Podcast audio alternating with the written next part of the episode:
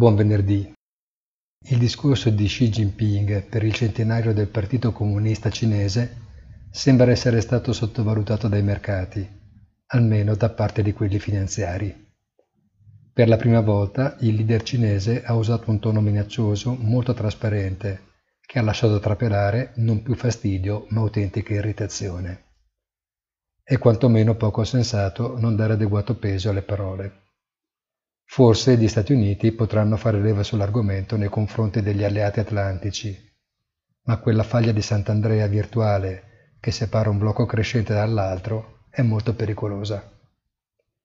I mercati finanziari non hanno cambiato umore e prestano più attenzione agli argomenti, un po' triti bisogna ammettere, ripresi quotidianamente dalle banche centrali, mentre non sembrano più farsi impressionare dai dati Covid sebbene sia presumibile il raggiungimento dei 4 milioni di vittime accertate in ormai pochi giorni da oggi. Il tasso di vaccinazione nei paesi che contano è d'altronde molto elevato e l'immunità di gregge per questa parte del mondo a portata di mano.